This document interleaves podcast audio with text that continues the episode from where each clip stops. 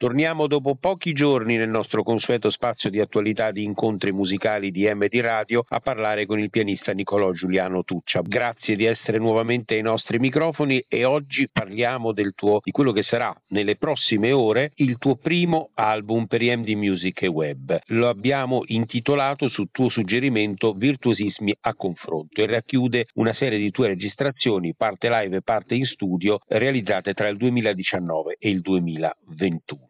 Ecco, facci una carrellata così ad ampio raggio della storia di queste interpretazioni. Mi hai detto l'altro giorno che alcune di loro ti sono particolarmente care perché eh, sono, ti hanno accompagnato in alcuni degli oltre 50 concorsi internazionali in cui ti sei affermato in questi anni. Sì, ecco, innanzitutto grazie mille per, per intervistarmi anche oggi. Dopo la prima intervista è stata un'esperienza molto interessante. Posso dire brevemente in realtà che sono registrazioni a cui tengo perché insomma sono, sono stati concerti momenti dove sono riuscito a dare no, quello che è la mia immagine, quindi a rendere chiara la mia immagine interpretativa dei, dei, pezzi che ho racchiuso in questa raccolta. L'ho intitolata Virtuosismi a confronto perché abbiamo un virtuosismo listiano, no? che è presente appunto nella sonata Dante di Liszt, un uh, virtuosismo russo che parte dalla terza di Prokofiev, passa tramite Rachmaninoff con quattro momenti musicali e arriva in un pezzo non molto noto di Tchaikovsky, Scherzo alla russa. Nulla che dire, sono state registrazioni live e in studio e appunto sia per registrare concorsi sia per fare concerti che mi hanno consentito di affermare qualche concorso, ecco, sono riuscito a ad aggiungere, ad aggiungere premi alla mia, alla, al mio curriculum, sono appunto contento di poter eh, far debuttare queste registrazioni in un unico disco per gli MD Music. Ecco, quello che, quello che colpisce è la notevole presenza di repertorio russo in questa tua selezione, in questa diciamo tua playlist, perché il disco sì si apre con list, ma si chiude con la terza sonata di Prokofiev, passando per Tchaikovsky e Rachmaninov. Ecco, c'è tanta Russia, c'è tanto repertorio, c'è tanta musica russa nel tuo pianismo, o sbaglio? No, non eh, sbagli perché sono molto affezionato alla musica russa, anche tuttora sto studiando la settima sonata di Prokofiev, opera 83, e mi sto cimentando in altri brani di Tchaikovsky e ovviamente il sullissimo russico, appunto, Vals sentimentale. Sì, c'è molta musica russa perché sono molto vicino a questa musica sia a livello culturale che artistico, perché comunque apprezzo molto questa musica in quanto eh, diciamo molto, molto intensa, no? molto, molto potente anche come, come musica quindi sì, è presente molto sia nel mio repertorio che in questo CD. I momenti musicali di Rachmaninoff, e qui ascoltiamo dall'1 al 4, eh, li ascoltiamo diciamo, tutti e quattro, questa selezione che tu hai suonato ultimamente, immagino anche in diversi concorsi, ci consegnano l'immagine di un Rachmaninoff diverso dal virtuoso all'eccesso a tutti i costi, insomma un Rachmaninoff più intimo, più meditativo, più lirico, sbaglio? No, non sbaglio assolutamente perché il primo si apre no, con, questi, eh, con, questo accompagnamento in seste alla mano sinistra, insieme al minore, io lo chiamo notturno funebre, anche se non è, perché comunque ha una sezione molto chiara, no? A, A, un tema A, e una sezione B in sol, in sol bemolle maggiore, tutto estremamente cantabile e riprende la parte A nel finale con poi una coda di chiusura, una breve coda di chiusura, variando e diciamo aggiungendo note che possono essere di volta, no? appoggiature, note veloci nella mano destra che riprendono comunque il tema iniziale. Il numero due è un pezzo molto intimo, molto, anche molto complicato perché mano destra e mano sinistra sono molto complesse, ci sono tantissime note e anche questo è virtuoso, diciamo non nel vero senso tecnico della parola, ma nel senso musicale da rendere. Rachmaninoff è un compositore molto difficile da rendere, no? per tutte le voci interne che ha, per, eh, insomma, per la, proprio, la, la scrittura complessa, pianistica, ecco.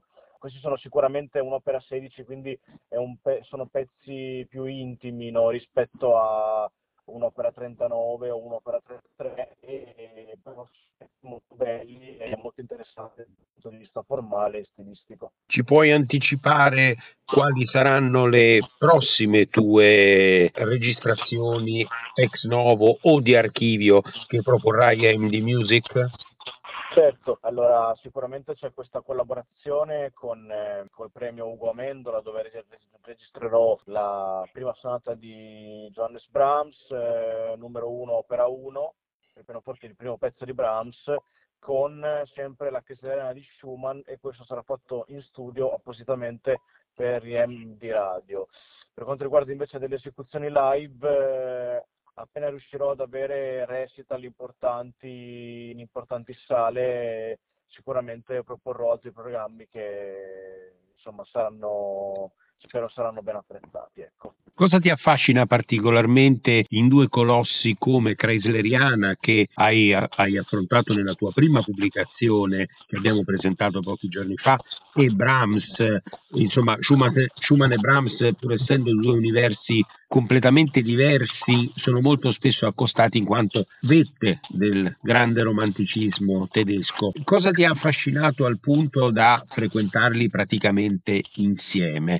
Hai trovato dei punti di contatto? Allora, non ho trovato dei punti di contatto, diciamo, a livello di forma o a livello di, di contenuto. Ecco, la prima sonata di Brahms eh, è molto beethoveniana e anche schubertiana, se vogliamo dire, in, eh, in certi punti, no? come per esempio il secondo tempo, che è un, un lead eh, di fatto, no? in omaggio a Schubert. In realtà non, non, non, c'è un vero e proprio legame tra questi due pezzi, ma c'è un legame tra i due compositori. Comunque Brahms e Schumann sono considerati pionieri, uno è romantico e l'altro è leggermente tardo romantico, ecco, e, la, e comunque la loro scrittura compositiva orchestrale non è così sbagliata da accorpare insieme, ecco.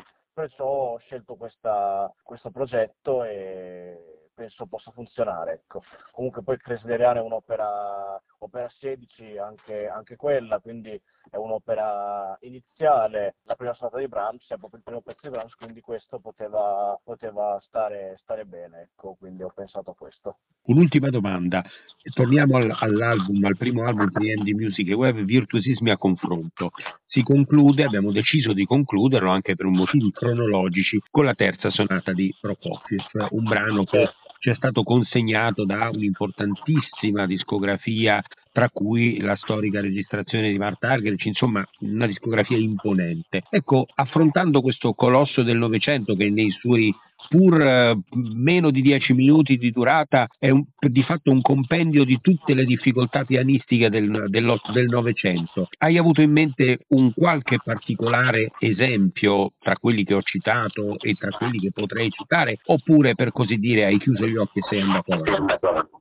Diciamo che chiudere gli occhi e andare avanti è nel mio istinto, perché comunque secondo me bisogna sempre cimentarsi in nuovi repertori e in nuova musica. E in questo caso ho preso come punto di riferimento proprio Marta Argerich perché fa questa sonata in modo imponente e anche esuberante, se si vuole dire, no? prende dei tempi veramente molto veloci, ovviamente in modo nitidissimo, in modo chiarissimo, perché Marta Argerich è perfettamente in linea con, con questo, ecco.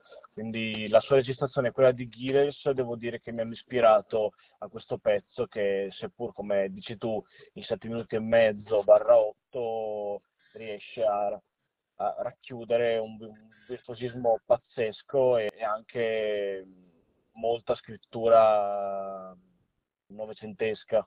Ecco.